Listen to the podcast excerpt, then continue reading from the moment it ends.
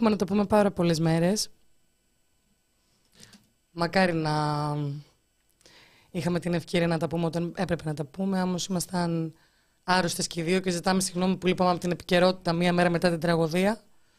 Είναι εκπομπή Κοινωνία Ωρα Πρέσ με τη Γεωργία Κρυεμπάρδη. Και την Εκταρία Ψαράκη, γεια σας. Όπως κάθε Τετάρτη, ξέρεις, θα ξεκινήσω με ένα σχόλιο. Όταν αρρώστησα έλεγα γαμώ την τύχη μου. Δεν είναι πολύ οξύμορο. Διότι από τύχη ζούμε και οι ζωές μας από ό,τι φαίνεται είναι στην τύχη. Ένα τρένο γεμάτο παιδιά της ηλικίας μας. Βρήκε φρικτό θάνατο με τρόπο που θα μπορούσαμε να βρούμε όλες μας και όλοι μας φρικτό θάνατο. Ανεβοκατεβαίνουμε και οι δύο στη Θεσσαλονίκη τα τελευταία έξι χρόνια με τον ίδιο τρόπο. Φαντάζομαι πάρα πάρα πολύ και πολλές από εσάς ήταν από τα δυστυχήματα τα οποία τώρα θα μας πείτε δεν έχετε συνηθίσει το θάνατο.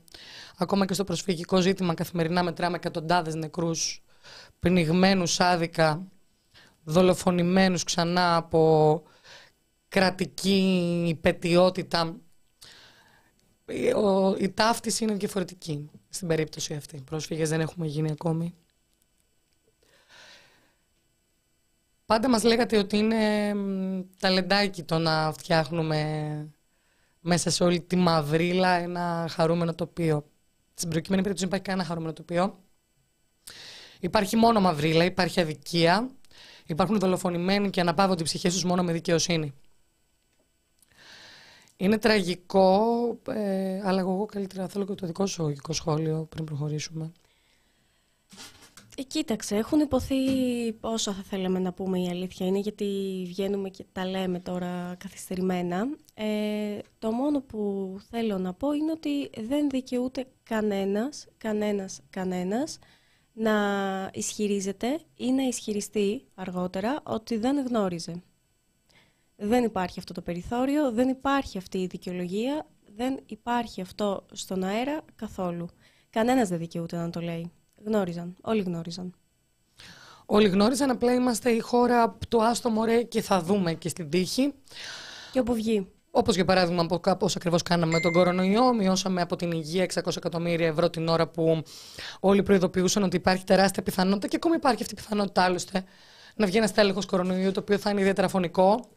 Παίζουμε με τις πιθανότητες και προτεραιοποιούμε που θα δοθεί το budget ανάλογα με τα συμφέροντα του εκάστοτε λιγάρχη του εκάστοτε εφοπλιστή, του εκάστοτε ο έχων το ρουσφέτη και τη δυναμη Και στο σημείο αυτό μιας και λες για το πόσο κάποιοι θεωρούν ότι θα πρέπει να δώσουν χρήματα σε κάτι άλλο και όχι σε κάτι άλλο, όπως το είδαμε ας πούμε με την υγεία, ε, επειδή οι κυβερνήσεις και ειδικά οι συγκεκριμένοι ε, μιλάει συνέχεια για το ζήτημα της ασφάλειας των πολιτών ε, για να δικαιολογήσει, ε, να εξηγήσει εντός εισαγωγικών για ποιο λόγο ε, προσλαμβάνονται πάρα πολλοί χιλιάδες αστυνομικοί, ε, να πούμε στο σημείο αυτό ότι μάλλον η ασφάλεια δεν είναι να πάρουμε 10.000 ακόμη αστυνομικούς, αλλά να φτιάξουμε καμία ράγα, ρε αδερφέ. Εκείνη η ασφάλεια των πολιτών ή και εκεί αν θες. Να κάνουμε μια μικρή ανασκόπηση των όσων συνέβησαν την ε, τελευταία εβδομάδα με ιδιαίτερη έμφαση, αν μου επιτρέπεις, γιατί περιετίων και υπευθύνων νομίζω έχουν τοποθετηθεί άνθρωποι ευφιέστεροι ενδεχομένως από εμάς με πάρα, πάρα πολύ μεγάλη σαφήνεια. Τα έχουμε πει, τα έχετε καταλάβει, άλλωστε όλοι το αφήγημα δεν πέρασε. Νόμιζαν ότι φτύνουμε και βρέχει. Δεν βρέχει. Φτύνουμε. Το έχουν ξεχάσει αυτό μάλλον. Η μέρα μηδέν λοιπόν Βγαίνουν οι πρώτοι τραυματίες μέσα από τα συντρίμια και οι κάμερες είναι στημένες και έτοιμες. Συγχωρέστε τη φωνή μου, έχω αμυγδαλίτιδα, οτίτιδα, ρινίτιδα. είναι αλήθεια αυτό. Ταλαιπωρούμε πάρα πολύ τελευταία. Αλλά είναι, όπως είπαμε, οξύμορο να μιλάμε για ταλαιπωρία αυτές τις μέρες. Λοιπόν, ε, βγαίνουν οι πρώτοι τραυματίες μέσα από το τρένο του θανάτου και μπαίνει το μικρόφωνο κατευθείαν στο στόμα. Εννοείται. Ήσασταν μέσα; Ναι, δεν μπορώ να μιλήσω. Πάμε στον επόμενο. Είστε καλά; Θέλω να κάνω μια μικρή ανάλυση πάνω στο γιατί συμβαίνει αυτό το πράγμα. Και θα γίνω πάρα πολύ βαρετή σε αυτή την εκπομπή. Μιλάμε για τα βαρετά. Πώς το Πολιάγκα για αυτά που δεν είναι σεξι. Ζήτησε συγγνώμη από την, τον, Έλληνα, τον Έλληνα τηλεθεατή που δεν κάλυπταν δημοσιογραφικά. Τώρα θα μάθουμε το Λιάγκα. Τώρα που είναι viral το καλύπτει και αυτό όπως πάντα. Δεν κάλυπταν λέει δημοσιογραφικά το ζήτημα με τα τρένα γιατί δεν ήταν σεξι. Να κάνω λοιπόν και εγώ μια εισαγωγή για κάτι δεκαβλέ. Λοιπόν, τέλη του 70 και αποφασίζουν οι αναλυτές ότι πρέπει να διαχωρίσουν την ενημέρωση ανάμεσα στην ενημέρωση της Oprah Winfrey και την ενημέρωση που κάνουν τα δελτία ειδήσεων. Γίνεται και ο πρώτος διαχωρισμός από soft news σε hard news. Και εκεί πέρα βγαίνει ο όρος infotainment. Information και entertainment. Το έχω μάθει και στη σχολή αυτά. Ε, τι συμβαίνει λοιπόν; Λέμε τις ειδήσει, αλλά με τρόπο να σας αρέσει. Περνάνε δεκαετίες τέλος πάντων και οι διακριτές διαφορές ανάμεσα στο ποιες εκπομπές είναι ενημερωτικές, τύπου The Daily Show, mm Oprah Winfrey κλπ. Ένα πράγμα σαν να μπερδεύω με τα κεντρικά δελτία ειδήσεων. Γιατί συμβαίνει αυτό; Στο τέλος του μήνα, όλα τα δημοσιογραφικά μαγαζιά είναι υπόλογοι στον διαφημιστή τους, τον μεγάλο επιχειρηματία χορηγό τους, στον τραπεζίτη, ανάλογα τι διαφημίζει ο καθένας. Ακριβώς επειδή είναι Εκεί πρέπει να φαίνεται ότι τα νούμερα τηλεθέασης είναι υψηλά. Γιατί έτσι αυτό συνεπάγεται ότι πάρα πολλοί είδαν το προϊόν που διαφημίζεται στο γέλι. Για να είναι ψηλά τα νούμερα της τηλεθέασης πρέπει να κάνουμε το προϊόν όσο το δυνατόν πιο ελκυστικό. Σεξι. Σεξι. Τι προϊόν έχουν αυτά τα μαγαζιά, ειδήσεις. Και εκεί μπερδευτήκαμε. Ξεκίνησε με πολύ αθώο τρόπο, light πράγματα. Λίγο παιχνίδι στο μοντάζ, mm. κανένα ηχητικό εφέ, κανένα έτσι εικονικό εφέ.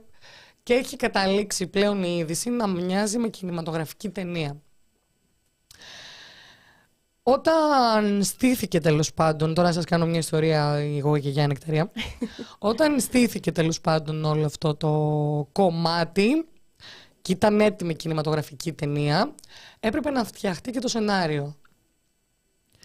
Και εκεί ξεκινήσαμε να βάζουμε μέσα στη τηλεόραση το δράμα, τον ανθρώπινο πόνο, χείρες να τραβάνε τα μαλλιά τους, μάνες να κλαίνουν τα παιδιά τους, ε, ο δερμό πάνω από φέρετρα, νεκρούς ξαφνικά. Το ζεύγος το τιμημένο, μην το ξεχνάμε, Ευαγγελάτος ε, Τατιάνα, που κόντεψε στον αέρα του Ευαγγελάτου να ανατιναχτεί. Αν βασικά έτσι ακριβώς έγινε. Με τον γνωστό τρομοκράτη, δεν ξέρω τι ήταν. Και ηρωποιήθηκε μάλιστα ο Ευαγγελάτος. Τέλος πάντων, για να καταλήξουμε κάπου, δημοσιογραφία του infotainment και δημοσιογραφία με όρους ειδησιογραφίας, ενημέρωσης έγκυρης, έγκυρης και αμερόληπτης ενημέρωσης των πολιτών δεν πάνε μαζί, γιατί υπάρχει κάτι που λέγεται κώδικας δημοσιογραφικής οντολογία και είναι σαν κακός πυρής στον κόλο, στον κάθε καναλάρχη. Το πρώτο πράγμα, βασικά το πέμπτο πράγμα, για να είμαστε και ακριβείς που λέει ο κώδικας δημοσιογραφικής διοντολογίας, είναι ότι, πώς το λέει, θρήνος πόνος οδυρμό. Έτσι ακριβώς το γράφει ο κώδικας δημοσιογραφικής διοντολογίας και λέει ότι δεν πρέπει σε καμία περίπτωση να προβάλλεται ο πόνο, οι άνθρωποι σε κατάσταση σοκ, οδυρμού, πόνου και αν το, το απαιτούν αυτό οι περιστάσεις να γίνεται με τρόπο διακριτικό. Από ό,τι καταλαβαίνετε, ο πέμπτος, ε, ο πέμπτος κανόνας μουσικής διοντολογίας πάει για βρούβες. Σε αυτή την περίπτωση. Είμαι τόσο έξαλλη, τόσο έξαλλη, με το πώς έχει καλυφθεί δημοσιογραφικά η υπόθεση των τεμπών, που μπορώ να μιλάω για αυτό το πράγμα ώρες, μέρες. Αλλά ξέρετε, είμαι πάρα πολύ χαρούμενη; Γιατί ο Κοσμάκης δεν μάσησε. Δεν μάσησε. Ξεκίνησαν να βγάζουν τον ένα τραυματέ μετά τον άλλο και ξέρεις τι λένε οι συνάδελφοι στη Θεσσαλονίκη; Δεν μπορούμε να κάνουμε σαν τη δουλειά μας. Γιατί τα κανάλια πρίζουν τους τραυματίες. Παιδιά, υπάρχει λόγος που σου λατσάρει ο ίδιος τραυματίας από τον αντένα στο Ναι, Sky, ναι. από το Sky στο με. Είναι ο μόνος που δέχεται να μιλήσει. Ναι. Οι υπόλοιποι 380 τι; Συχαθήκανε την κατάσταση. Να βγαίνουν από το νοσοκομείο και να είναι η κάμερα στα μούτρα τους μέσα. Να βγαίνουν από το τρένο την ώρα που το μόνο που τους ενδιαφέρει είναι πού είναι ο φίλος μου, πού είναι η μάνα μου, πού είναι ο αδερφός μου, πού είναι η γάτα μου. Και εσύ να ρωτάς πώς νιώθεις; Ξέρεις ποια είναι η αγαπημένη μου ερώτηση, αλλά αυτή κόπηκε. Γιατί έπρεπε να μείνει η απάντηση. Πώς κοιμάστε; Το ζώον, το ζώον, περίμενε να ακουστεί η απάντηση. Δεν θα ξανακοιμηθώ ποτέ στη ζωή μου. Βλέπω εφιάλτες. Και να κοπεί ο- η εμετική ερώτηση και να παίζει αυτό παντού. Πέτυχα live ερώτηση. Κάπως μας το είπατε αυτό που ζήσατε πριν. Πώς μας το είπατε; Κάπως το είπατε προφανώς. Ο τραυματίας πάνω στον πανικό του είπε μια γαμάτη έκφραση η οποία η δημοσιογράφος με την εμπειρία της ήξερε ότι είναι τέλειος τίτλος. Και σου λέει «Σου ρε φίλοι είναι κλειστή κάμερα. Πάμε να το βγάλουμε το στόμα τώρα». Και το έδωσε. Επήγε για κόλαση είπε. Και μπήκε κατευθείαν στο σούπερ της εκπομπής. Φαντάζομαι. Όταν λοιπόν καθυλώθηκε όλος ο κόσμος με τους όρους που σας περιέγραψα λίγο νωρίτερα μπροστά στην τηλεόραση και η τηλεοπτική μας πομπή είχαν την προσοχή που επιζητούσαν ξεκίνησε να δίνεται κυβερνητική γραμμή προτεργάτης ο Κυριάκος Μητσοτάκης. Βγαίνει και μας λέει ότι όλα οφείλονται σε δυστυχώς πάντα έτσι. Δυστυχώς. Εγώ δεν ήθελα. Σε τραγικό ανθρώπινο λάθος. Κυρίως ανθρώπινο λάθος. Καλά λες. Μας τρέχουν εκεί μετά και όλα, φαντάζεσαι. Το μας έλειπε.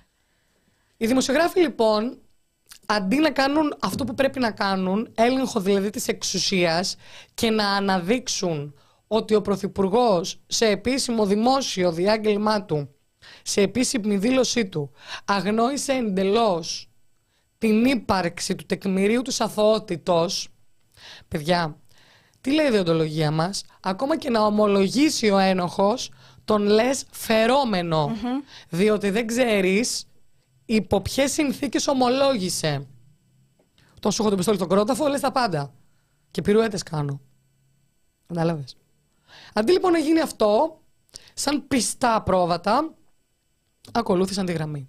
Ο Σταθμάρχης, με τα γκρίζα του μαλλιά 59χρονος ε, Σταθμάρχης, ο άπειρος με έξι μήνες ε, προϋπηρεσίας Σταθμάρχης, Έλειπε από τη θέση του και πάρταρε και έπινε αλκοόλ εκείνη την ώρα. ο αχθοφόρος Σταθμάρχης που δηλαδή αν πιάσει το Σταθμάρχη κόψιμο εγώ θα πεθάνω στον δρόμο. Κανείς δεν το ανέδειξε αυτό. Παρά μόνον όταν κατάλαβαν ότι οι πολίτες δεν μας είναι κουτσό, κουτόχορτο. Ε, είναι η πρώτη ίσως περίπτωση από όσο μπορώ να θυμηθώ ή μάλλον τόσο έντονα που βλέπουμε τον κόσμο να μην τρώει καθόλου Δεν μα μάσησαν καθόλου μία. αυτό που του πλασάρεται και του πλασάρεται επίμονα και του πλασάρεται από όλες τις πλευρές. Δηλαδή από όπου μπορούν να πιάσουν το σταθμάρχη αυτό που λες, από τα γκρίζα του μαλλιά, από το αλκοόλ, από την εμπειρία που είχε, από το ότι μπήκε βυσματωμένος, ε, από ό,τι μπο- όλα, όλα τα χρησιμοποίησαν. Και ο κόσμος δεν έχει ε, φάει τίποτα από όλα αυτά. Είναι πρωτόγνωρο αν σκεφτούμε πόσο ο κόσμος καταπίνει αμάσιτο αυτό που του πλασάρεται. Γιατί του πλασάρεται με έναν συγκεκριμένο τρόπο και πάνω στην απελπισία του άλλος δεν έχει φίλτρο και συμβαίνει αυτό που συμβαίνει. Την ώρα που νόμιζαν ότι όλο αυτό θα πάει καλά, στους δρόμους φώναζαν το πάθος και το χρήμα σε κάνει Παύλο Τζίμα. Και άλλα συνθήματα.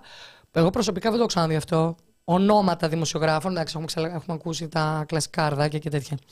Ονόματα δημοσιογράφων. Ο κόσμος να έχει συγκρατήσει μία-μία τις δηλώσεις κοροϊδίας και παραπλάνηση κοινή γνώμης.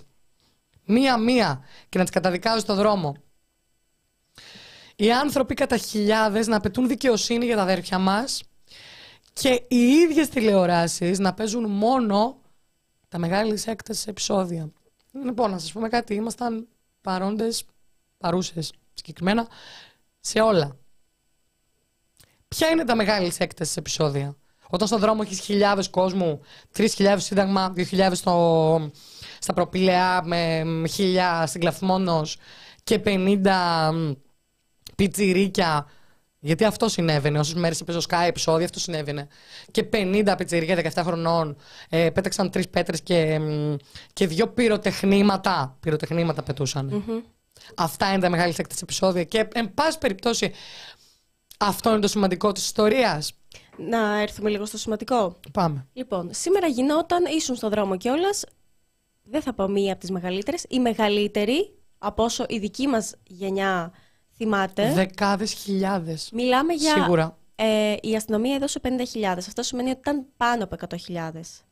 Και σε περίπτωση που ήσασταν στον δρόμο ή κάνατε οτιδήποτε άλλο και δεν ξέρετε η τηλεόραση τι έπαιζε. Τι θα σας έπαιζε, πω- για πες, Θα δεν σας πω είδα. εγώ. Εμ, ΕΡΤ 1, Γεραπετρίτη και μετά ντοκιμαντέρ. ΕΡΤ 2, ασπρόμαυρη τηλεόραση, ε, ταινία. ΕΡΤ 3, εμ, ντοκιμαντέρ. Ωραίο Ναι. ντοκιμαντέρ, δεν μπορώ να πω. Το δες. Ε, Ήταν ε, για τις αφρικανικές χώρες. Ήταν Ωραία. ωραίο ντοκιμαντέρ. Ωραία, ωραία. Ναι, ναι, ναι. Αυτό, αυτό η κρατική τηλεόραση. Ε, Τη στιγμή που συμβαίνει η μεγαλύτερη πορεία, η μεγαλύτερη διαδήλωση, η μεγαλύτερη εξέγερση με αφορμή ένα έγκλημα, γιατί έγκλημα είναι, με αφορμή ε, την ημέρα της γυναίκας, γι' αυτό ξεκινήσαμε κιόλας με το, με το τραγούδι και την, ανοιχ- και την ανοιχτή ορχήστρα, που να πούμε ότι θα το βρείτε στο YouTube του The Press Project.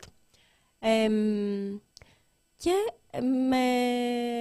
γενικά είχε συσπειρωθεί όλος ο κόσμος από όλους τους κλάδους και ήταν στον δρόμο. Και η κρατική τηλεόραση βαρούσε μύγες. Τα ιδιωτικά τι παίζανε; Και τα ιδιωτικά, α, θα ερχόμουν και στα ιδιωτικά, που εντάξει, επίσης βαρούσαν μύγες. Αλλά εννοώ επίσης γιατί, οκ, εκεί μπαίνει καναλάρχης, μπαίνουν άλλα συμφέροντα. Άντε, να πω, θα το περίμενα. Η κρατική τηλεόραση, ρε παιδιά.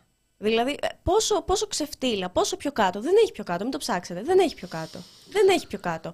Και έπαιξαν τι έγινε όταν ξεκίνησαν οι Μολότοφ. Εκεί έδειξαν τους ε, μαυροφορωμένους, τους ε, κουκλοφόρους που ε, πετάνε πέτρες ε, και μολότοφ και... Τούβλα ήταν. Να το πω. Λοιπόν, πάμε στα πραγματικά γεγονότα. Αυτό που συνέβη σήμερα στους δρόμους της Αθήνας ήταν ανεπανάληπτο. Όλη η Αθήνα ήταν μία πορεία. Ξεκίνησαν με προσυγκεντρώσεις στην Κλαθμόνος, Χαυτία και μ, Σύνταγμα και Προπήλαια και πραγματικά ξεποδαριάστηκα να ψάχνω την κεφαλή της πορείας, διότι δεν υπήρχε κεφαλή πορείας. Ήταν όλοι ένα. Στην αρχή προπορεύονταν ΑΔΕΔΗ, ΠΟΕ, ΟΤΑ και όλα μ, τα σωματεία τα οποία καλούσαν ε, σε πορεία σήμερα. Ακολουθούσαν συλλογικότητες, φοιτητικές συλλογικότητες, φεμινιστικές οργανώσεις, ακολουθ- ακολουθούσαν παρατάξεις, μαθητές ήταν στο δρόμο, συνδικάτα από οικοδόμους μέχρι τους ε, προτεραιάτες της e-food. Ήταν, αυτό που συνέβη στους δρόμους ήταν αδιανόητο. Να σου πω ότι έχω παρατηρήσει. Το σκεφτόμουν σήμερα. Ότι μετά τις ε, διαμαρτυρίες των καλλιτεχνών, ο κόσμος έχει ξεσηκωθεί. Είναι μαζικό αυτό που συμβαίνει. Έχουν ξεσηκωθεί όλοι, θέλω να πω, από όλους τους κλάδους, ο καθένας για το δικό του λόγο και όλοι μαζί, ακόμα και αν έχουν διαφορετικά συμφέροντα, είναι σε διαφορετικές λογικές, είναι όλοι μαζί κατά των ε, κυβερνητικών επιλογών, των πολιτικών ε, αποφάσεων που παίρνονται για εμάς. Εμ, η πορεία, να πούμε ότι ακόμη και μετά τα επεισόδια μπροστά στο Σύνταγμα εμ, συνεχίστηκε κανονικότατα. Εμ, εμ, είχε κατεύθυνση το, την ομόνια. Ε, μετά το δακρυγόνο ήταν αρκετά πυκνό, επομένως υπήρξαν κάποιες μικρές απώλειες, αλλά ο παλμός και εμ, η μαζικότητα και ο δυναμισμός δεν σταμάτησε. Εμ, ήταν η, μεγαλ, το μεγαλ, η μεγαλύτερη αντίδραση σε αυτό που συμβαίνει. Και να πούμε ότι επειδή συνήθως, όχι συνήθως, σχεδόν πάντα όλοι λένε για την Αθήνα, λες και δεν υπάρχει κάτι άλλο στο χάρτη στην Ελλάδα. Αυτό το Όλη η πράγμα Ελλάδα έγινε ήταν. σε τουλάχιστον 80 πόλεις Και πραγματικά θα δείτε και στο site μας φωτογραφίες, βίντεο, τα πάντα από υλικό και πληροφορίες. Μου έχετε στείλει και από Θεσσαλονίκη και από Ηράκλειο και λοιπά. Χίλια Έβλεπες, συγγνώμη, ε, δεν ήμουν έξω. Ε, έβλεπες από πάνω τι γίνεται και δεν φαινόντουσαν οι άνθρωποι. Ήταν παντού, παντού, παντού. Δεν υπήρχε δρόμος, δεν φαινόταν κάτι άλλο. Μιλάμε, πλημμύρισαν οι δρόμοι και δεν είναι η υπερβολή που λέμε για τίτλους δημοσιογραφικούς. Πλημμύρισαν. Κεντρικό σύνθημα ήταν τα κέρδη σας είναι νεκροί μας. Ναι. Ε, δεν υπάρχει νομίζω άνθρωπος σε αυτή τη χώρα που αν, ερω- αν ερωτηθεί ποιος ευθύνεται για την τραγωδία των τεμπών δεν θα απαντήσει ιδιωτικοποίηση και πολιτικές επιλογές κυβέρνησης. Των κυβερνήσεων. Και εμείς, σωστά. Και εμείς, ΣΥΡΙΖΑ, ΠΑΣΟΚ, Νέα Δημοκρατία είναι συνυπεύθυνοι σε αυτή την κατάσταση. Είμαστε σαν κουτόχορτο. και εμεί- δεν λέμε και κανένας δεν λέει και δεν θα, θα ήταν χαζό να πούμε ότι ο σταθμάρχη δεν έχει ευθύνη. Προφανώς Ε, και βέβαια. έχει. Ο καθένας όμως την ευθύνη που του αναλογει Όσο για κάποιους άλλους που έχουν κρυφτεί πίσω από το δάχτυλό τους και αναφέρουμε στους κύριους ε, Σπίρτζη και Χατζηδάκη που έχουν πολύ μεγάλη ευθύνη για διαφορετικά, ε, σε διαφορετικό μερίδιο ο καθένας και για διαφορετικά θέματα. Ε, ας εμφανιστούν. Δεν δεν δαγκώνει ο κόσμος ή και μπορεί και να δαγκώνει, αλλά ας εμφανιστούν, ας αναλάβουν και αυτοί τις ε, δικές τους ευθύνες. Ας πούν κάτι. Να πούμε συγχαρητήρια βέβαια στον κύριο Κώστα Χιλέα Καραμανλή, ο οποίος παραιτήθηκε και να το ευχηθούμε και καλή επιτυχία στον προεκλογικό του αγώνα. Έχει να δώσει τη δική του τώρα μάχη, τη βουλευτική. Ε, στάθηκε πάρα πολύ επαρκής ε, μ, ως υπουργός Υποδομών και Μεταφορών. Ελπίζουμε να κάνει εξίσου καλή δουλειά σε κάποιο άλλο Υπουργείο, απολαμβάνοντας το προνόμιο που του δίδει η οικογενειοκρατία η οποία μαστίζει την ελληνική πολιτική σκηνή. Ε, να ευχηθούμε τις ικανότητες του να τις αναπτύξει. Έχει μεγάλη ικανότητα να ονομάζει Καραμανλής. Έτσι. Δύσκολο. Δεν θα τα αλλάξω. Πώς να το κάνω. Νυχτερία Καραμανλίτη. Α, καραμαλή. Μπορώ. Όχι, όχι Μητσοτάκη. Όχι, α, όχι, και το κριτικό. Ή μπορείς να πιάσεις και ένα παπάνδρεο, άμα θες. Ονόματα. Να, έτσι. Έχει, έχει, έτσι. έχει. Λίγα, αλλά καλά. Μμμ. Ευχαριστούμε πάρα πολύ ξανά το Παιδιά, φίλο μας. Γεια σας. Ναι, δεν έχουμε πει μια καλησπέρα. Δεν έχουμε πει να στηρίζετε το The Press Project. Δεν έχουμε πει να βάζετε λεφτά γιατί χθες είχα γενέθλια. Δεν έχουμε πει τίποτα από όλα αυτά. Ευχαριστούμε πάρα πολύ για τη στήριξη και την αγάπη. Την, ε, δεν το είπαμε, αλλά είναι. Θέλω να το πω όμως τώρα. Όλες αυτές τις μέρες, παρότι δεν είχαμε και την προηγούμενη Τετάρτη εκπομπή, παίρνουμε την αγάπη σας τόσο πολύ από τα social media. Αβέρτα. Και πολύ χαιρόμαστε που αναγνωρίζετε τη δουλειά μας. Γεια σου φίλε μας από την Αμερική. Και Hi, μου λέει- beautiful souls. In the States, the people ask the Greek Americans if it's safe to travel to Greece for vacations. Μπράβο μας. Ρωτάνε οι Αμερικάνοι αν είναι safe να ταξιδέψουν στην Ελλάδα για, ε, για διακοπές. Φυσικά και είναι safe. Και- Αρκεί να μην πάρουν τρένο, αρκεί να μην πάνε σε μικρό αεροδρόμιο, έτσι. Αρκεί να μην ε, συμμετέχουν σε κάποια πορεία. Ε, αρκεί, ξέρεις, να προσέχουν, να να έχουν ατομική ευθύνη. Σωστά, μπράβο. Και να πλένουν σχολαστικά τα χέρια τους. Μου λέει και πολύχρονη. Μουά, ευχαριστώ. Είχε και γενέθλια συνεχίζουν χθες. οι ευχές. Να αλλάξω λέει το όνομά μου σε Κωνσταντίνα. Κωνσταντίνα Μητσοτάκη. Πω, πω, ωραίο. Να το υιοθετήσω. Ευχαριστώ, ευχαριστώ, ευχαριστώ. Χ, Μου λένε χρόνια πολλά. Χαίρομαι Ε. να μου δίνετε ευχές, αρκεί να τις εννοείτε. Εννοείται τις εννοούν. Τι λέει, χρόνια πολλά, μακάρι να είναι λίγα. Ε, μ, και να Αχ, πούμε ρε ότι παιδιά. ε, εγώ αυτό που επιθυμώ πάρα πολύ. Τι; Εκτός του ότι επιθυμώ να συνεχίζουν οι δημοσιογράφοι της χώρας να ξεφτιλίζονται, διότι τώρα ξέρεις, τα μαζεύουν όλοι και μας φαίνονται συγκινητικές δηλώσεις. Ο Λιάγκας, για παράδειγμα, βαρέθηκε να μας λέει για τα άσπρα μαλλιά του Σταθμάρχη και ξαφνικά, μόλις κατάλαβε ότι αυτό το παραμύθι δεν πουλάει πλέον, ε, έκανε ένα ολόκληρο μανιφέστο και είπε μ, τα δικά του. Βρε, ο κόσμος καταλαβαίνει και τώρα που πάνε να το γυρίσουν, πάλι καταλαβαίνει ο κόσμος. Δεν τους πέτυχε. Γενικά ο Μητσοτάκης ε, πρέπει να αλλάξει επιτελείο. Αν Κοίταξε, θέλετε τη γνώμη μου. Περίμενε να σου πω κάτι όμως, γιατί λέμε για ατομική ευθύνη. Τι να σου κάνουν και οι επικοινωνιο... επικοινωνιολόγοι και το επιτελείο. Άμα μόνος τους, πώς λέγαμε για το σχολείο, δεν τα παίρνει, Δεν τα παίρνει τα γράμματα το παιδί. Τι να κάνεις. Θαύματα να κάνουν. Θέλω να έχουμε πραγματικά την ελπίδα όλοι μαζί. Δεν έχω καμία αμφιβολία για όσους μας ακούτε σήμερα.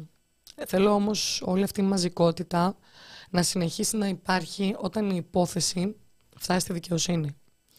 Τότε που οι οικογένειες θα έχουν, δεν θα πω ότι θα έχουν συνέλθει, δεν συνέλθουν ποτέ. Όταν οι οικογένειες θα έχουν ξεφύγει τόσο από το στάδιο της οδύνης και θα έχουν μεταφερθεί στο στάδιο της οργής και θα απαιτούν δικαιοσύνη για τις ψυχές των παιδιών τους και θα στραφούν κατά παντός υπευθύνου που θα μηνύουν υπουργούς, θα μηνύουν κυβερνήσεις, Ήδη έχει ξεκινήσει αυτό. στελέχη του ΟΣΕ και λοιπούς γραβατωμένους, τότε ελπίζω η μαζικότητα του κινήματος να είναι η ίδια. Η ίδια θα είναι. Εγώ ελπίζω μέχρι να φτάσουμε σε αυτό το σημείο και μέχρι να φτάσουμε σε ένα στάδιο να μπορούμε να λέμε ότι έχει ξεκινήσει η διαδικασία για την απόδοση δικαιοσύνης, σε όλη αυτή τη διαδρομή να μην ξεχάσουμε. Σε όλη αυτή τη διαδρομή να το παρακολουθούμε. Και να είμαστε εκεί και ο καθένας νομίζω θα κρυθεί. Σήμερα είχα την ευκαιρία να πω τώρα ένα gossip. Είχα την ευκαιρία να συνομιλώ με τους ε, βουλευτές του ΚΚΕ που είχαν παρευρεθεί ε, στην πορεία. Παφίλης, νομίζω, ο Παφίλης σίγουρα.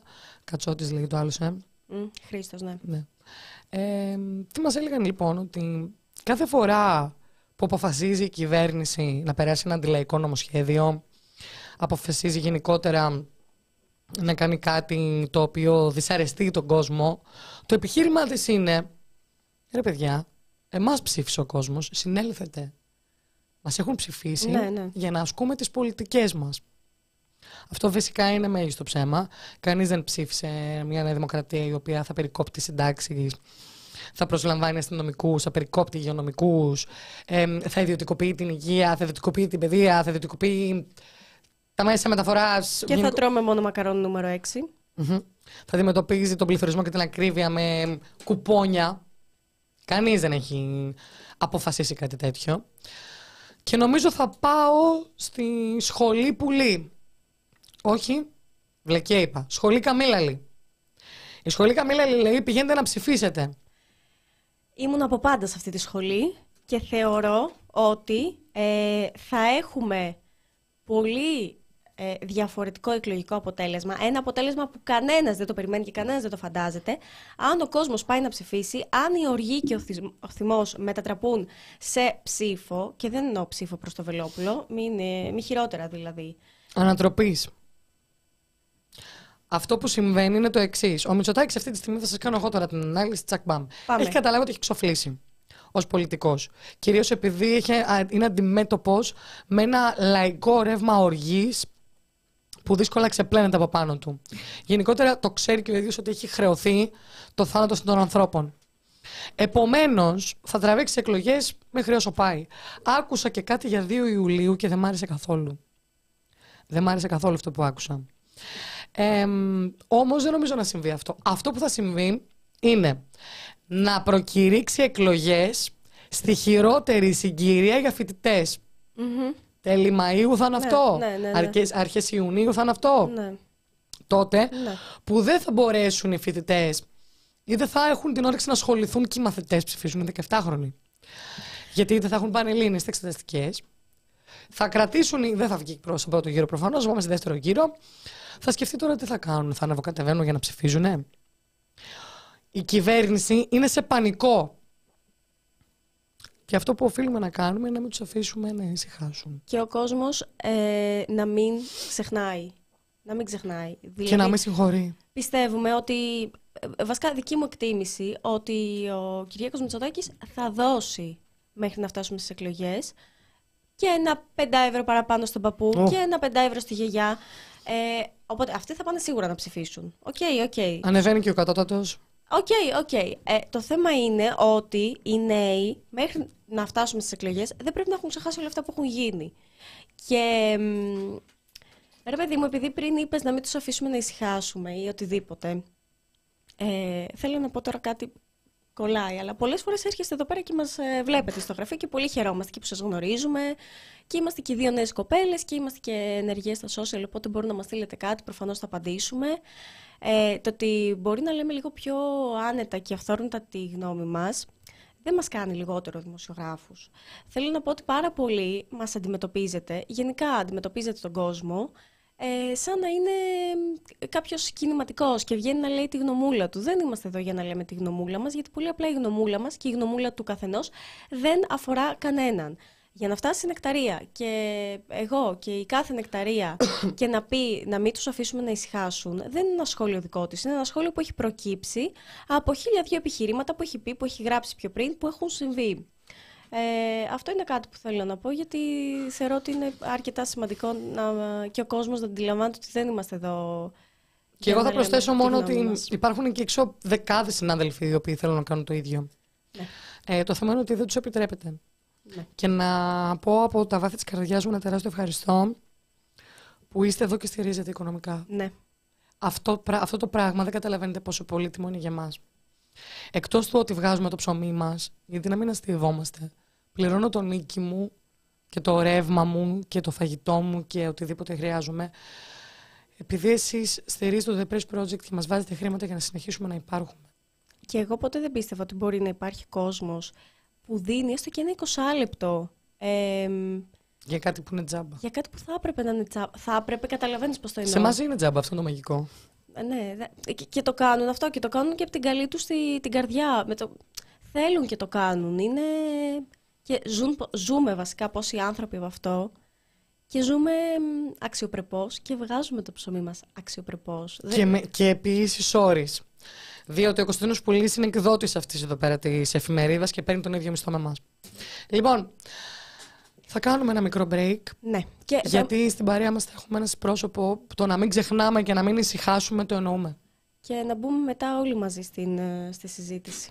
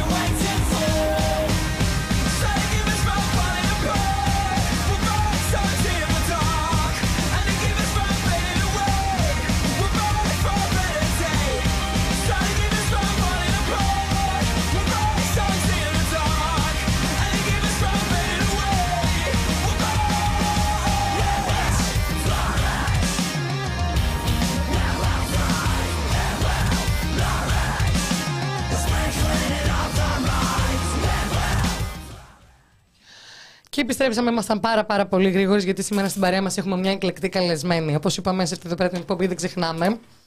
Ε, και κυρίως δεν συγχωρούμε όταν οι δολοφονημένοι δεν αναπαύονται. Λοιπόν, εμ, μαζί μας με πάρα πάρα πολύ μεγάλη χαρά η Κατερίνα η Λελαούνη. Σε, ε, δεν την ακούμε την Κατερίνα. Όχι, όχι. Να, να κάνεις μια αλλαγή του μικροφόνου. Προς τα πάνω, έτσι. Ωραία. Εντάξει. Και λίγο ακόμα Λίγο ακόμη. και πλησιάζεις. Ωραία. Είσαι φοβερή. Τέλεια. Λοιπόν, Ευχαριστούμε πάρα πολύ και που είσαι στην εκπομπή και που είσαι εδώ. Ευχαριστώ, εγώ ευχαριστώ. Καλές. Τι ωραία, έχουμε καλεσμένο στο στούντιο. Η Κατερίνα Λαλαούνη, Όχι λοιπόν, για καλό παιδιά, ε, για όσους σας λέει κάτι ε, το επίθετό της, είναι η αδελφή του Ιάσονα.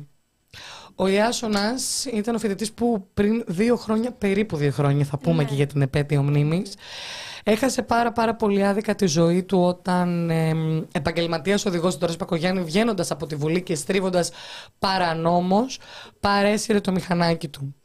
Η υπόθεση του Ιάσονα είναι ακόμα στα ζήτητα γιατί; Θα κάνω ένα μικρό spoiler, θα μας τα πεις καλύτερα εσύ πώς τα βίωσες. Παρά το γεγονός ότι είδε όλη η Ελλάδα το θάνατο του Ιάσονα σε κάμερες, έπαιξε πάρα πολύ αυτό το θέμα στην αρχή, έτσι δεν είναι; Η υπόθεση αναβάλλεται και αναβάλλεται και αναβάλλεται, δεν έχουμε φτάσει καν στο αστικό δικαστήριο, πόσο μάλλον στο ποινικό δικαστήριο. Ο φερόμενος, ο ένοχος, ε, αυτή τη στιγμή βασικά δεν έχει καμία ποινή. Νομίζω είχε επιληφθεί γύρω στα τρεις μήνες άνευ αποδοχών. Ε, ναι, αυτό που πήρε ήταν ε, τρεις μήνες ε, αργίας με απόλυση λέγεται. Ουσιαστικά δεν μετατέθηκε, θα παραμείνει στη θέση του, θα παραμείνει στην ιδιότητά του. Ουσιαστικά δεν θα πληρωθεί για τρεις μήνες. Ας πούμε αυτή είναι η ποινή του από το πειθαρχικό. Αυτό γίνεται μέσα από την υπηρεσία του.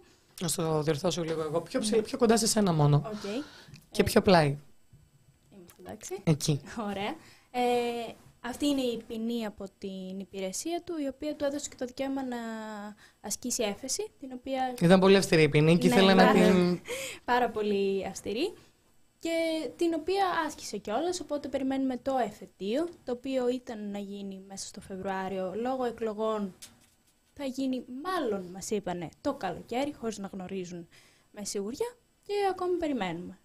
Να κάνω ένα γενικό σχόλιο και Ναι. να πω ότι μ, είναι γενικό φαινόμενο ότι στα τροχαία δεν υπάρχει καμία δικαιοσύνη. Μμμ. Είχα κάνει και θέμα, αν θυμάσαι, που είχαμε μιλήσει. Και με τους γονείς. Με τους γονείς. Ναι, ναι, ναι. Καμία, καμία. Δηλαδή είναι Σως, απίστευτο. με ότι- αυτούς είχες μιλήσει. Ναι, ναι, ναι. Μπράβο. Ναι, και εμείς ε, ουσιαστικά και για την πορεία που θα μιλήσουμε αργότερα μαζί με το ΣΟΣ τροχαία εγκλήματα ε, μιλάμε και όντως η πραγματικότητα είναι αυτή ότι δεν υπάρχει καμία δικαιοσύνη. Βλέπεις τροχαία που πάνε από αναβολή σε αναβολή με αποτέλεσμα να μην εκδικάζονται ποτέ ή να μην φτάνουν καν στα δικαστήρια. Κατερίνα στα 21 είσαι τώρα; Ναι, είμαστε Οπότε ήσουν στα 19 όταν έγινε 19. το. Ο Ιάσονας πόσο χρονών Ο ήταν. Ιάσονας ήταν 22 στα 23. Και είχε κατέβει στην Αθήνα; Γιατί; Είχε ένα ραντεβού σε ένα γιατρό και μετά πήγαινε σε ένα συμφοιτητή του βασικά να τον βοηθήσει για μια εργασία. Ε, γιατί ο Ιάσονας τελείωνε τη σχολή του, τελείωνε την ΑΣΟΕ. Μμμ. Είχαν μείνει έξι μαθήματα, δηλαδή το τελευταίο του εξάμεινο, για να πάρει το πτυχίο του. Μμμ. Και επί της Αμαλίας έγινε... Όχι, έγινε επί της Βασιλής Σοφίας. Ο οδηγός ε, κατέβαινε τη Βασιλή Σοφίας και ήθελε να στρίψει αριστερά. Να στρίψει. Δεν μπορείς να στρίψεις εκεί πέρα. Απαγορεύεται. Απαγορεύεται. Έχει βέλος στο δόστρωμα με, για υποχρεωτική πορεία ευθεία. Εκείνος αποφάσισε ότι δεν θέλει να ακολουθήσει το βέλος και να στρίψει αριστερά για να μπει στη Βουλή, όπως κάνουν ακόμη δύο χρόνια αργότερα, ε, παρόλο που σκοτώθηκε ο αδερφός μου, χωρίς να σέβονται τίποτα, χωρίς να σέβονται ότι χάθηκε μια ζωή και έστριψε, ενώ είχανε, ο αδερφός μου είχε πράσινο σηματοδότη, πήγαινε κανονικά στην πορεία του με πράσινο φανάρι, αποφάσισε να κόψει δύο ρεύματα για να, ε, να εισέλθει στη Βουλή. Μμμ. Να πούμε στο σημείο αυτό ότι αυτή η στροφή επιτρέπεται μόνο όταν υπάρχει υπουργός. Ναι, με βάση. Βέβαια, αυτό είναι διάταγμα της Βουλής. Μμ. Δεν είναι από το κώδικα οδικής κυκλοφορίας. Όχι, ναι. Ε, ουσιαστικά για να μην κάνουν τον κύκλο και να τους βάζουν μέσα. Ε, Όμως αυτό το πράγμα συμβαίνει είτε υπάρχει μέσα υπουργός είτε δεν υπάρχει υπουργός. Ε, να Κάθε σας μέρα. Πω, η μαμά μου προχτές πήγε για να βάλει λουλούδια στο σημείο και ένα, βγήκε τροχονόμος και σταμάτησε την κυκλοφορία για να μπει μέσα σε ένα delivery. Δεν βγήκε τροχονόμος την ημέρα που σκοτώθηκε ο αδερφός μου να σταματήσει τα δύο ρεύματα και βγήκε τις προάλλες για να μπει ένα delivery. Ε, εγώ πάντως ε, αυτό που θέλω, σε αυτό που θέλω να επιμείνουμε είναι στο για ποιο λόγο καθυστερεί η δικαιοσύνη. Δηλαδή μάθαμε ότι το δικαστήριο πρωτοδίκος πήρε αναβολή γιατί; Αρχικά η πρώτη αναβολή που πήρε 22 Ιανουαρίου του 2022 ήταν ε, επειδή δεν έφτασε το νούμερό μας. Προφανώς είχαν Κλασικό κλασματικές αυτό. υποθέσεις να εκδικάσουν, δεν γνωρίζω. Την επόμενη φορά, με συγχωρείτε γιατί να μην ξεχνάω τις ημερομηνίες, 21 Νοεμβρίου, που ήταν τώρα, 21 Νοεμβρίου του 2022, πήρε αναβολή επειδή ο γιος του δικηγόρου έφερε ένα χαρτί από ιδιώτη γιατρό, αναφερόμενος ότι ο δικηγόρος του πάσχει από ασταθή στη Θάχη. Στη Θάνκη. Στη Θάχη. Ε, ένα χαρτί βέβαια που θεωρώ ότι ούτε η μητέρα μου δεν μπορούσε να το φέρει στο σχολείο για να δικαιολογήσει τις Τις απουσίες. αποσίε σου. Γιατί είναι ιδιώτης. Είναι ιδιώτης. Ναι, όπως η πρόεδρος η ίδια είπε ότι κανονικά αυτά τα χαρτιά δεν γίνονται δεκτά. Αλλά ας τα κάνουμε δεκτά. Αλλά το δεχτήκαν η κανονικότητα και πήραν αναβολή μέχρι τις 30 Οκτω- 31 Οκτωβρίου του 2023, δηλαδή για ένα χρόνο αργότερα. Γιατί μάλλον έχουν πιο σημαντικά πράγματα να εκδικάσουν, δεν γνωρίζω. Επομένως, το δικαστήριο έκανε δεκτό ένα χαρτί που είναι ιδιώτη καρδιολόγο. Ναι. Ε, την ίδια ώρα που αυτό υπογρεύεται ρητά, πρέπει να είναι από δημόσιο λειτουργό, έτσι ώστε να διασφαλίζεται η διαφάνεια σε αυτές τις περιπτώσεις. Ε, μ, και ήταν το αστικό ή το ποινικό; Αυτό ήταν το ποινικό. Το ποινικό. Μμμ. Μάλιστα. Ε, Προφανώς, κοίταξε να δεις, Τώρα, να, για να μην ε, μιλάμε αόριστα. Οι αναβολές σε τέτοιες περιπτώσεις είναι κάτι πάρα πολύ συχνό. Ναι. Δηλαδή, ήταν αναμενόμενο ότι θα συμβεί κάτι τέτοιο. Ναι, το θέμα είναι ότι έχουμε φτάσει, ουσιαστικά- έχουμε φτάσει δύο χρόνια μετά χωρίς δικαίωση. Καλά, υπάρχουν εμάς όταν ε, πρωτοέγινε το ατύχημα που ήρθαμε σε, επα- ήρθαν σε επαφή μαζί μας ο Σύλλογος ως τροχιά εγκλήματα, η πρώτη τους απάντηση, το πρώτο πράγμα που μας είπαν είναι μην περιμένετε τίποτα από το δικαστήριο. Ότι οι περισσότερες υποθέσεις κάνουν 7 με 10 χρόνια να εκδικαστούν, αν εκδικαστούν, γιατί πολλές φορές από αναβολής σε αναβολή καταλήγει να παραγράφεται το αδίκημα. Μμμ. Δηλαδή, σε μένα που είμαι 20 χρονών, μου λένε να μην περιμένω τίποτα από τα δικαστήρια. Και, πού- και πού θα βρω το δίκιο μου; Γιατί τον αδερφό μου, δεν θα- ο αδερφός μου δεν θα γυρίσει. Το δίκιο μου τουλάχιστον πού θα το βρω; Δηλαδή, είμαι 20 χρονών και έμαθα με τον πιο άσχημο τρόπο ότι στη χώρα σου δεν μπορείς να βρεις δίκιο. Ότι μπορείς να βγεις στο δρόμο, να σκοτώσεις και αυτός που σκότωσε να μην πάθει τίποτα. Αυτό που λες είναι συγκλονιστικό νομίζω. Και ότι αυτό πρέπει να κρατήσουμε, ότι έχει δοθεί με το πιο σαφές μήνυμα ότι σε αυτή τη χώρα δεν υπάρχει δικαιοσύνη. Ρε, εσύ, είναι σε όλα τα ατυχήματα και εμένα μου κάνει τρομερά κακή εντύπωση ότι αυτό το θέμα δεν είναι γνωστό. Ο Ναι. κόσμος εκεί έξω δεν γνωρίζει ότι άμα βγεις και σκοτώσεις με το αυτοκίνητο Δεν θα πάθεις τίποτα. δεν θα σου συμβεί τίποτα στην ουσία. Τίποτα. Μα πολλές φορές εμένα, επειδή έγινε πάρα πολύ γνωστό το θέμα, δηλαδή παίζονταν στις τηλεόρασης και για πάρα πολλές μέρες αργότερα, και ήταν ένα τροχείο που το είδε όλη η Ελλάδα. Πολλές φορές με ρωτάνε τι συμβαίνει με το δικαστήριο, τι θα γίνει. Και όταν αρχικά τους αναφέρω ότι είναι πλημέλημα, δεν είναι κακούργημα. Μα γιατί είναι πλημέλημα; Τώρα δεν ξέρω αν τα γνωρίζεις αυτά, αλλά για ποιο λόγο, εφόσον υπήρχε, υπήρξε θάνατος. Ε, θεωρούν ότι αυτό το ονομάζουν ανθρωποκτονία από αμέλεια. Ναι. Όλα Ναι. Ε, στην Ελλάδα μόνο ένα δικαστήριο έχει εκδικαστεί σαν κακούργημα, ενώ είναι τροχαίο. Όλα ε, δηλώνονται ως ανθρωποκτονία από αμέλεια, που δεν μπορώ να το καταλάβω. Από τη στιγμή που έχεις περάσει ένα κόκκινο, έχεις παραβιάσει ένα Συνειδητή stop, επιλογή. Ε, έχει, βλέπεις το πορτοκαλί και γκαζώνεις, έχεις καταναλώσει μεγάλη ποσότητα αλκοόλ και παίρνεις το αμάξι σου. Δεν είναι μια συνειδητή απόφαση. Δηλαδή γνωρίζεις τι κάνεις και παρόλα αυτά θεωρείται ανθρωποκτονία από αμέλεια. Μήπως πρέπει το νομικό πλαίσιο να πάψει να τα χαρακτηρίζει όλα πλημελήματα. Το πλημέλημα παραγράφεται στο, στην πενταετία, έτσι. Ναι. Δηλαδή σε τρία χρόνια από τώρα δεν δικάζεται δεν- καν. Δεν θα δικαστεί. Άρα πόσους λένε να περιμένετε 7 χρόνια με τη λογική; Ε, γιατί δυστυχώς σου λένε ότι τα πράγματα εδώ στην Ελλάδα στα δικαστήρια κινούνται πάρα πολύ αργά, ότι δικαιούται ο καθένας και από μία αναβολή και ελπίζεις ότι δεν θα παραγραφεί. Σε αυτή την χώρα ζούμε με την ελπίδα ότι κάτι δεν θα συμβεί. Μμμ. Αυτό έγινε και τώρα στα τέμπη. Ναι, τρελό παράδειγμα. Ακριβώς αυτό. ότι τόσα παιδιά της ηλικίας μου και της ηλικίας του Εάσονα έχασαν τη ζωή τους με τρομερά βίαιο τρόπο και πάλι ήταν κάτι που το είδε όλη η Ελλάδα και χαίρομαι πάρα πολύ που υπάρχουν τόσο έντονες κινητοποιήσεις και τόσος κόσμος αντιδράει γιατί ήρθε η ώρα να αλλάξει κάτι. Και δεν μιλάω σε πολιτικό επίπεδο γιατί πρέπει να σταματήσουμε θωρώ να τα πολιτικοποιούμε και όλα. Ε, θεωρώ σε επίπεδο ότι να αρχίσουμε να νοιαζόμαστε και για το τι συμβαίνει γύρω μας, γιατί ακόμη και όταν μπαίνεις στο αμάξι σου και δεν σκέφτεσαι όταν περάσεις το κόκκινο ότι μπορείς να σκοτώσεις κάποιον, δεν σκέφτεσαι το διπλανό σου. Εμ, η μητέρα σου παρίσταται σε όλες τις κινητοποιήσεις. Δεν ξέρω, δεν ξέρω αν σε πήρε το μάτι μου κιόλας και εσένα. Η μητέρα σου πριν από δύο-τρεις μέρες ανακοίνωσε, μιλώντας, παίρνοντας το λόγο σε μια συγκλονιστική ομιλία, αν με ρωτάς εμένα, που ουσιαστικά είπε μ, με αυτό που λέγεται πόνος της μάνας, ήταν εμφανές αυτό το πράγμα. Πήρε το λόγο και είπε ότι στην Ελλάδα, αν θέλεις να σκοτώσεις κάποιον, κάνει το μετροχείο, δεν θα πάθει απολύτως τίποτα. Και στα 80 του, με 200 ευρώ να νεώνει και το διπλωμά του. Ε, είπε λοιπόν ότι έχει σκοπό μαζί με τους γονείς ΣΟΣ που έχουν χάσει τα παιδιά τους από δυστυχήματα να πραγματοποιήσει μια πορεία.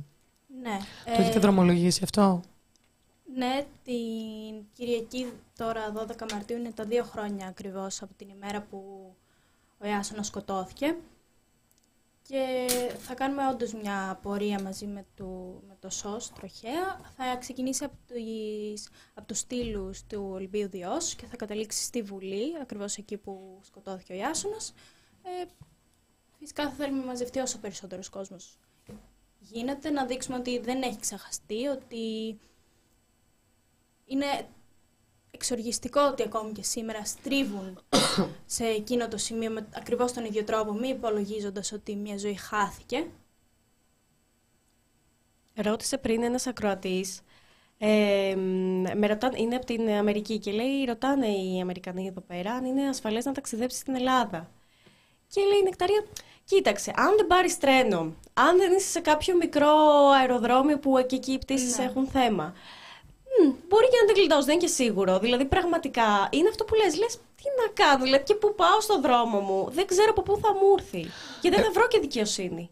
Θέλω να ρωτήσω το εξής. Όταν έγινε το δυστύχημα, η Ντόρα Μπακογιάννη μίλησε για πλήρη διαφάνεια. Μίλησε για μια προσπά- προσπάθεια να έρθει δικαιοσύνη γρήγορα κλπ. Θέλω να Καλά, ρωτήσω- περιττό, συγγνώμη, σε διακόπτω, αλλά περιττό να πούμε ότι για μια-δυο μέρες προσπαθούσαν με νύχια και με Να πούνε δόντια ότι είναι τύχημα. να κρύψουν και ποιος είναι, ποιο αυτοκίνητο έμπαινε μέσα, γιατί θα μπορούσαν να είναι οποιοδήποτε Mm. υπουργού, βουλευτή.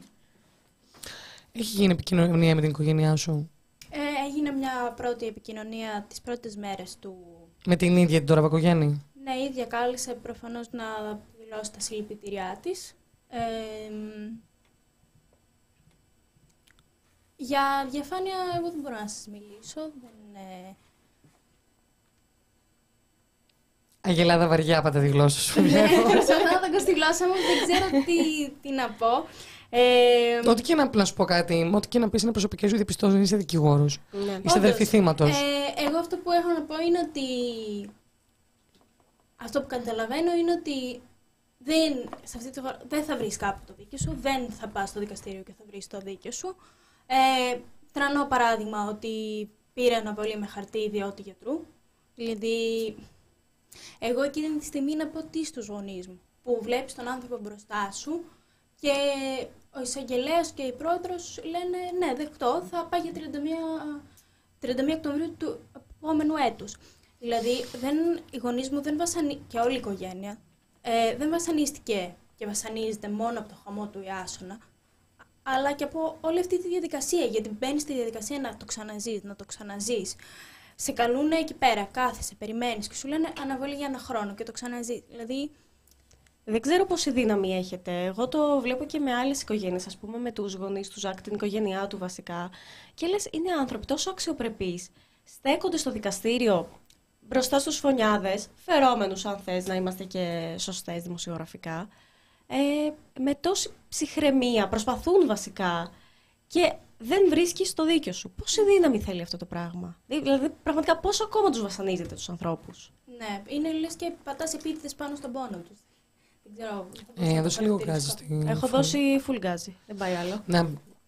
Εγώ πάντως θέλω να σε ρωτήσω, εμ, όλη αυτή η αγωνία των ε, γονιών που δεν έχει βγει πουθενά ο θάνατος των παιδιών τους από τροχιά, γιατί από ό,τι καταλαβαίνω μιλάτε συχνά και με, σω- με, με οργανώσεις, με σωματεία, Ναι, με ναι, ναι, γονείς. ναι. Εσείς τους προσεγγίσετε αρχικά εκείνους; Ε, εκείνοι μας προσεγγίσαν. Εκείνοι σας προσέγγισαν. Ξέρετε, δεν ξέρετε καν φαντασμό ότι υπάρχουν, έτσι. Εγώ το είχα παρακολουθήσει λόγω του ότι επειδή μένω κοντά στην Κηφισία και είχε σκοτωθεί ένα παιδί και είχε δημιουργηθεί. Μίλα μια μόνο λίγο πε- πιο κοντά. Ναι, συγγνώμη. Είχε δημιουργηθεί η πεζογέφυρα στην Κηφισία γνωστή για τον Σόλωνα. Ε, εγώ τους είχα βρει έτσι, επειδή μένουμε ακριβώς σε εκείνο το σημείο που είναι Μμμ. πεζογέφυρα και εγώ έτσι τους είχα εντοπίσει. Αλλά οι περισσότεροι προφανώς δεν γνωρίζουν. Αν δεν έχεις μπει σε αυτό το, το τραγικό... Μμμ. Δεν έχεις βρεθεί σε ένα τέτοιο τραγικό γεγονός, δεν τους γνωρίζεις. Μμ. Θέλω να σε ρωτήσω, μιας και έχετε την επαφή με τους γονείς αυτούς και νομίζω αξίζει να κάνουμε μια επικοινωνία ξανά. Ε, Ποιες είναι οι ποινές που επιβάλλονται σε αντίστοιχες περιπτώσεις σαν και τη δική σας, Είναι ένα χρόνο με αναστολή. Με αναστολή. Ναι, ναι, ναι. Αναστέλλεται δεν, ποινή. ε, δεν υπάρχει περίπτωση να μπει κάποιος στη φυλακή επειδή σκότωσε με τροχαίο. Δεν, δεν, υπά- δεν υφίστανται αυτά στην Ελλάδα. Ένα χρόνο με αναστολή. ε. Είναι απίστευτα χαλαρές ποινές. Είναι απίστευτες χαλαρές και γι' αυτό πιστεύω ότι είναι έτσι και όπως είναι τα πράγματα στο δρόμο. Δηλαδή βγαίνει στο δρόμο και τρελαίνεσαι με την κατάσταση που επικρατεί. Και πιστεύω ότι αυτό ευθύνεται, ότι οι ποινές είναι πάρα πολύ μικρές. Στο Υπουργείο Υποδομών και Μεταφορών υπάγεται αυτή η υπόθεση. Άραγε. Εγώ το γνωρίζεις. Δεν το γνωρίζω. Ε, γνωρίζεις αν έχει υπάρξει προσπάθεια επικοινωνίας με τα αρμόδια Υπουργεία για τη φυστεροποίηση των ποινών Ναι, κλπ. προσπαθούν πάρα πολύ, προσπαθούν μέσω της Ευρωπαϊκής Ένωσης, γενικότερα κάνουν πάρα πολλές προσπάθειες. Δυστυχώς δεν εισακούγονται, γιατί όπως έχετε καταλάβει, θεωρώ, είστε όλη μέρα μέσα στα μέσα, δεν συζητιέται το ζήτημα. Τα τροχαία, η κατάσταση του δρόμου δεν συζητιέται. Καθόλου, καθόλου. Αυτό. Δεν έχω δει ποτέ στη τηλεόραση να μιλάνε για τις ποινές, να μιλάνε για το τι συμβαίνει. Ε, Μόνο σε περίοδου ε, γιορτών. ναι. Πόσα Όλοι πρόστιμα πίνουν, έκοψε η ναι. αστυνομία σε μεθυσμένους κλπ. Και συν της άλλης, τα μπλόκα της της τροχέα, μάλλον, είναι και για τα μάτια του κόσμου. Είναι πάρα πολύ συχνό, για παράδειγμα, να στείλουν μπλόκα κοντά σε διόδια. Κοντά σε διόδια, αυτό που συμβαίνει είναι ότι από εκεί που στον αυτοκινητόδρομο είναι 130 στον Ολυμπία Οδό, για παράδειγμα. 130 το όριο ταχύτητας, πλησιάζοντας προς τα διόδια, μειώνει σε, 40, σε 60, 40 κλπ. Ο άλλος, έχοντας ταχύτητα των 120 χιλιόμετρων από πίσω, κοντά στα διόδια πάει με 60. Ενώ λέει 40. Εκεί θα το κόψουν την κλίση. Κατάλαβες; Έτσι για να αυξάνει ο αριθμός μετά στα αποστελόμενα δελτία τύπου στους δημοσιογράφους που καλύπτουν το αστυνομικό ρεπορτάζ. Είναι το κλασικό που είναι η κάμερα τη στιγμή που Α, ναι. κόβουν. Στους εκδρομείς. Στους εκδρομή, ναι, ναι, ναι. Κοιτάξτε πόσοι έλεγχοι γίνονται. Εντάξει, για τα μάτια του κόσμου. Να πω ότι έχω αφήσει στο chat το κείμενο που είχα κάνει για, τα, για την ομάδα. Πραγματικά κάνουν τόσο καλή δουλειά. Κάνουν τρομερή δουλειά. Και υπάρχουν μέσα και στοιχεία. Να Ε, διαβάσω λίγο. Θα- Ναι, πες μου. όχι, εγώ συνέχισα, ναι. Ναι. Ε, έχουν και στοιχεία για τον κόσμο και για την Ελλάδα. Στον κόσμο ένας νεκρός στην άσφαλτο κάθε 24 δευτερόλεπτα, 150 κάθε μία ώρα. 1.350.000 άνθρωποι νεκροί και πολλαπλάσια ανάπηροι κάθε χρόνο από τροχαίες συγκρούσεις. Πάνω από το 50% των θυμάτων είναι ευάλωτοι χρήστες, πεζοί, ποδηλάτες, δικυκλιστές. Ε, και στη χώρα μας, το 2021 είχαμε 608 νεκρούς, στην 22η χειρότερη θέση σε αριθμό θυμάτων ανάμεσα στις 27 ε, χώρες της Ευρωπαϊκής Ένωσης. Ακόμα μια αρνητική πρωτιά. Και επί δεκαετίες είμαστε στις πρώτες θέσεις σε αριθμό νεκρό, νεκρών και αναπήρων. Και η πιθανότητα θανάτου στο οδικό δίκτυο, αφού τελειώσαμε το σιδηροδρομικό και είδαμε τα αποτελέσματα, τετραπλάσια από ό,τι στην Νορβηγία, τριπλάσια από τη Μάλτα και τη Σουηδία, υπερδιπλάσια από την Ελβετία, τη Δανία και το Ηνωμένο Βασίλειο. Αυτά. Και να πούμε εδώ πέρα ότι όταν ο Κώστας Αχιλάκαρα Καραμανλής άκουσε σχόλιο περί ασφάλειας ε, στο οδικό δίκτυο, στο σιδηροδρομικό δίκτυο κλπ. Κάλεσε την, τους βουλευτές αντιπολίτευσης να ανακαλέσουν. Δεν του άρεσε το σχόλιο περί ασφάλειας. Το 2019 νομίζω ήταν αυτό. Μπορεί και το 20. Αν δεν κάνω λάθος. Ε, και θέλω να σε ρωτήσω, γιατί ξέρεις κάτι, νέο παιδί είσαι και νομίζω έχεις λόγο γενικότερα στα όσα συμβαίνουν.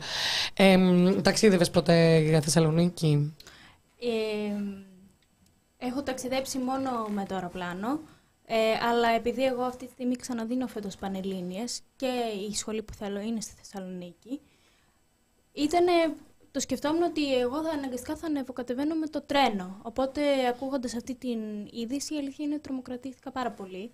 Γιατί γνωρίζω ότι δεν υπάρχει ασφάλεια στο, στους δρόμους με τα μάξι και τα μηχανάκια, αλλά ότι δεν υπάρχει ασφάλεια και με το τρένο νομίζω το ξεπεράσει. Μέχρι και πριν τέσσερις μέρες έπαιρνες τηλέφωνο στον Τρενοσέ και το ηχογραφημένο μήνυμα, ο αυτόματος τηλεφωνητής έλεγε, μιλούσες για το ασφαλέστερο ταξίδι στη χώρα. Με τρένο. Ε, και επειδή με ενδιαφέρει πάρα πολύ αυτό το κομμάτι, παρακολούθησες καθόλου τηλεόραση αυτές τις μέρες; Ε, δεν παρακολουθώ τηλεόραση, ότι διαβάζω, το διαβάζω διαδικτυακά κυρίως ε, και ενημερώνομαι.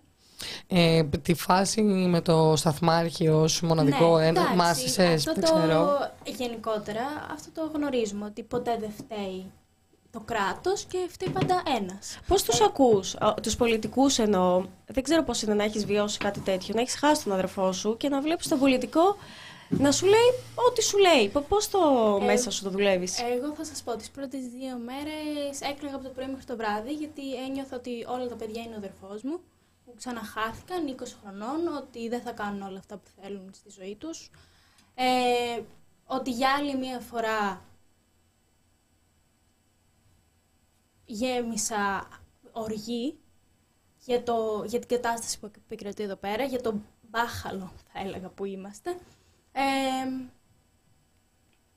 πραγματικά ένιωσα ότι όλα αυτά τα παιδιά είναι πάλι ο αδερφός μου. Και γύρισα δύο χρόνια πίσω.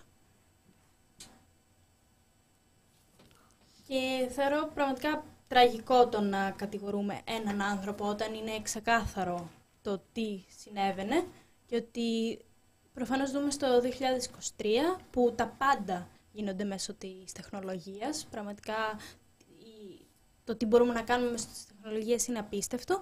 Δεν μπορούν τα τρένα να είναι στο manual όπως το είπανε. Και, και- είναι και, και είναι και ξεκάθαρο πώς προσπαθούν πάλι όλο αυτό να το κουκουλώσουν. Δεν φταίει το κράτος, αντίστοιχα και στην ε, περίπτωση του Ιάσονα. Δεν τα έχουν καταφέρει και στην περίπτωση του Ιάσουνα αυτό ήθελα να πω. Ε, φυσικά αντιλαμβάνεσαι γιατί μου φαίνεσαι πολύ έξυπνη κοπέλα ότι το πρόβλημα δεν ήταν ο συγκεκριμένος οδηγός. Σίγουρα. Είναι μια κατάσταση Είναι μια που συμβαίνει συνέχεια. Ναι, ναι. Όποιος θέλει παίρνει το τιμόνι και στρίβει και μπαίνει, αδιαφορώντας ποιος μπορεί να βρεθεί στην πόρτα του. Μα εκείνη ο τη Ιάσονας στιγμή. βρήκε ένα εμπόδιο μπροστά του. Βρήκε έναν τοίχο μπροστά του. Τι θα έπρεπε να κάνουν. Ειδικά και το τραγικό είναι ότι βρέθηκαν άνθρωποι να τον κατηγορήσουν ότι, να τον κατηγορήσουν ότι έτρεχε, ότι Καλά, το ακούσαμε και Και στην αυτό. τηλεόραση τις πρώτες μέρες Πήγαινε είχαν με βγει... 135 χιλιόμετρα πήγαινε. Ναι, ναι, ναι. Καλά, υπάρχουν και χειρότερα ε, σε δικογραφίες. Ε, μ, Στη δικογραφία υπάρχει κάτι στο οποίο έχω πει τον Ιάσονα; Ε, θέλουν, η- ο στόχος, ε, βασικά στην ε, απολογία του στο πειθαρχικό και ο δικηγόρος του και ο οδηγός ε, ρίχνουν την συνεπετιότητα Ναι. στον Ιάσουνα, αν θέλουμε όλη την υπετιότητα, λόγω του ότι έτρεχε, αναφέρουν, και ότι έκανε προσπεράσεις από δεξιά. Ενώ το σημείο εκείνο είναι 9 μέτρα, είναι για δύο λωρίδες. Ε, προφανώς αυτός έχει κάνει το αδιανόητο, έχει παραβιάσει, έχει κόψει δύο λωρίδες που κυκλοφορούν, που περνάνε με πράσινο, αλλά θέλουμε να το ρίξουμε στη συνεπιτιότητα. Είναι τελείως αβάσιμο αυτό που ισχυρίζονται. Ναι. Μμμ. Προφανώς. Εμ, έχετε κινηθεί εναντίον του οδηγού μόνο; Ναι. Μμ. Ε, δεν έχετε κινηθεί κατά παντός υπευθύνου. Ε, στην αρχή είπαμε να αποφασίσαμε να κινηθούμε κατά του οδηγού. Βέβαια, εγώ θέλω να, αν μπορέσω να καταφέρω, να μην ξαναστρίψει κανένα σε εκείνο το σημείο. Θεωρώ μεγάλη ασέβεια, όχι μόνο προς τον αδερφό μου, προς όλους, όλους που σου- που οδηγούν. Ξέρεις ότι κα- μια τέτοια ενέργεια μπορεί να σκοτώσει και συνεχίζεις και την κάνεις. Άρα δεν, δεν σέβεσαι κανέναν. Όχι μόνο αυτόν που σκότωσες, δεν σέβεσαι και τους υπόλοιπους. Δείχνεις ότι δεν σε ενδιαφέρει να ξανασκοτώσεις. Οπότε απίστευτο. εμένα Ναι, ο στόχος μου αυτός είναι. Να μπορέσω να μην ξαναστρίψει κανένας από εκεί. Στον επόμενο θάνατο, γιατί θα υπάρξει, και καλό είναι να μην κρυβόμαστε πίσω από ε, μακάβριες ή, ή να λέμε ότι αυτό το σχόλιο είναι μακάβριο, να μην το λέμε, μην γρουσουζεύουμε, δεν είναι τίποτα γρουσουζιά. Το να Είναι προειδοποιείς ότι ξεκάθαρο. θα έρθει νεκρός είναι ότι πιο ξεκάθαρο μπορείς να κάνεις. Όπως σκοτώθηκε ο Ιάσονας, έτσι θα μπορέσει να σκοτωθεί στο μέλλον και κάποιος άλλος. Και αυτό θα συμβεί θα συμβεί. Το λέμε και δεν μπορούμε να λέμε ότι δεν γνώριζαν, γιατί έχει γίνει πρώτο ένας θάνατος και έχει αποσιοποιηθεί πλήρως. Και να μην είναι θάνατος, ούτε τραυματισμός, ούτε γρατζουνιά. Να μην έχουμε ούτε γρατζουνιά. Και πραγματικά αυτό που λες είναι όντως ασέβεια στη μνήμη του αδερφού σου. Είναι εξοργιστικό. Είναι... Είναι εξοργιστικό. Εγώ. Ε, Εμένα μου είναι πάρα πολύ δύσκολο, γιατί ξέρεις τη σχέση που έχω με την αδερφή μου. Ε, και γενικά ε, μ, μου, φαίνε, μου φαίνεστε στο κεφάλι μου σαν ήρωες. Δεν ξέρω πόση δύναμη έχετε μέσα σας. Αν πιστεύατε ότι την είχατε ή αν ξαφνικά τη βρήκατε, να ζεις με αυτό το πράγμα και να, να υφίστασαι μετά όλο αυτό το, το βάσανο. Γιατί βάσανο είναι. Θα το λέμε και θα το ξαναλέμε. Οι δολοφονημένοι αναπαύονται μόνο με δικαιοσύνη. Με τίποτα άλλο. Ούτε με συγγνώμη, ούτε με ευχαριστίες, ούτε με αποζημιώσεις, όπως είπε και η μάνα σου. Καλά, την αυτό αποζημίωση είναι μου το- λέει τι να την κάνω. Τι ακριβώς να την κάνω; Εγώ το παιδί μου ήθελα. Και τουλάχιστον να δικαιωθεί. Κατερίνα, μου έχεις να προσθέσεις κάτι παραπάνω. Ο- Σχετικά αυτό με τις αποζημιώσεις και το τραγικό είναι ότι πολλές φορές περιμένουν να ολοκλη- ολοκληρωθεί το αστικό, για όσους δεν ξέρουν, ε, αυ- εκεί ορίζεται η αποζημίωση, για να ολοκληρωθεί μετά το ποινικό, έτσι ώστε να μπορούν να βασιστούν κάπου. Δηλαδή, εξισώνουν τη ζωή ενός ανθρώπου με κάποια χρήματα. Δηλαδή, πώς γίνεται και κοστολογεί στη ζωή. Δεν, δεν ξέρω πώς το, πώς το κάνουν, πώς μπορούν και το κάνουν αυτό. Χαρήκαμε πολύ που σε Να γνωρίσαμε. ευχηθούμε δύναμη Πάρα σε σένα πολύ. και στην οικογένειά σου. Ε, να επιθυμίσουμε λίγο την ημερομηνία της πορείας. Ναι, η, η πορεία θα γίνει 12 Μαρτίου. Το- Μία η ώρα, ε. Μία η ώρα στη στήλη του Ολυμπιοδιός είναι αυτή την Κυριακή. Και πραγματικά θα χαρούμε πάρα πολύ να είναι. 12 Μαρτίου για τα δύο χρόνια από, το, από τη δολοφονία, από το έγκλημα έξω από τη Βουλή. Και να παρακολουθείτε και την ε, ομάδα ΣΟΣ. Και θυμίζουμε τον Οκτώβριο το δικαστήριο επιτέλους. Θα το την παρακολουθούμε, απονομή θα της το δικαιοσύνης. καλύπτουμε έτσι κι αλλιώς. Κατερίνα Λαούνη. Ευχαριστώ πάρα πολύ. Να κάνουμε ένα break. Να κάνουμε ένα break.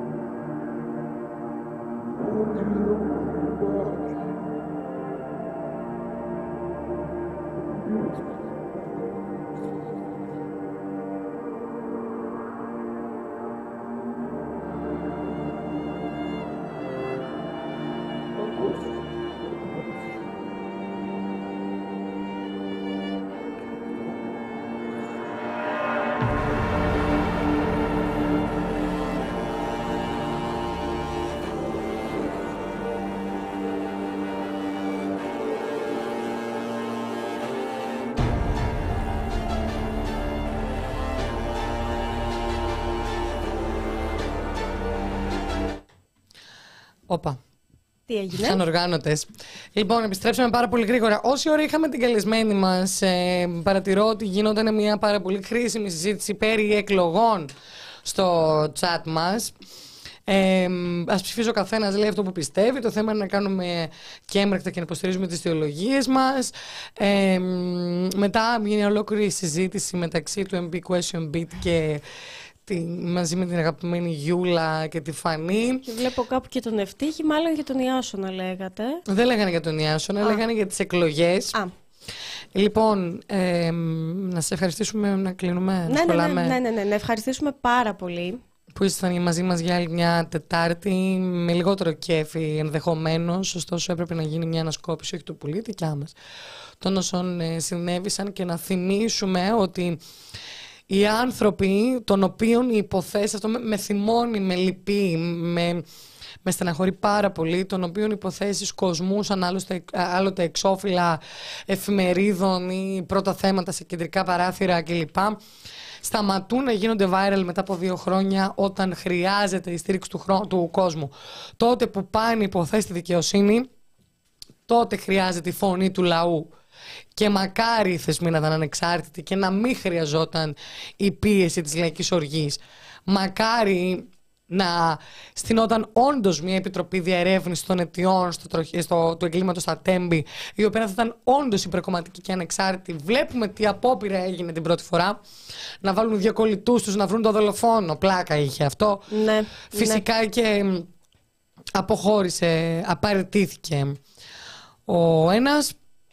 Θα δούμε, θα το παρακολουθούμε. Τι- Χρειάζεται τι, τι άλλο Γιώργη. θα έρθει, γιατί ακούμε μη- τη μία επιτροπή πίσω από την άλλη. Γιατί οι επιτροπές είναι και αυτές, για την ανεξαρτησία εννοώ. Χρειάζεται στήριξη του κόσμου στα δικαστήρια, παιδιά. Μην το ξεχνάτε αυτό. Εγώ αυτό που θέλω να πω είναι ότι οι άνθρωποι ξεχνιούνται μόνο όταν τους ξεχνάμε. Αυτό. Ε, ραντεβού την επόμενη Την Τετάρτη. επόμενη Τετάρτη. Ευχαριστούμε για τα χρήματα. Brain Drain, το, το τελευταίο δεκάρικο που μπήκε και μην ξεχάσουμε. Ε, George Pap, άλλο ένα δεκάρικο. Ευχαριστούμε και, πολύ. Ευχαριστούμε και τα 20 πάρα πολύ. ευρώ από τον ε, φίλο μας από τη Νέα Υόρκη. Να είστε καλά, εκπομπή Κοινωνία Ωρα Press με τη Γεωργία Κρυεμπάρδη. Και την Εκταρία Ψαράκη, ραντεβού την Τετάρτη. Τα φιλιά μας. Φιλάκια.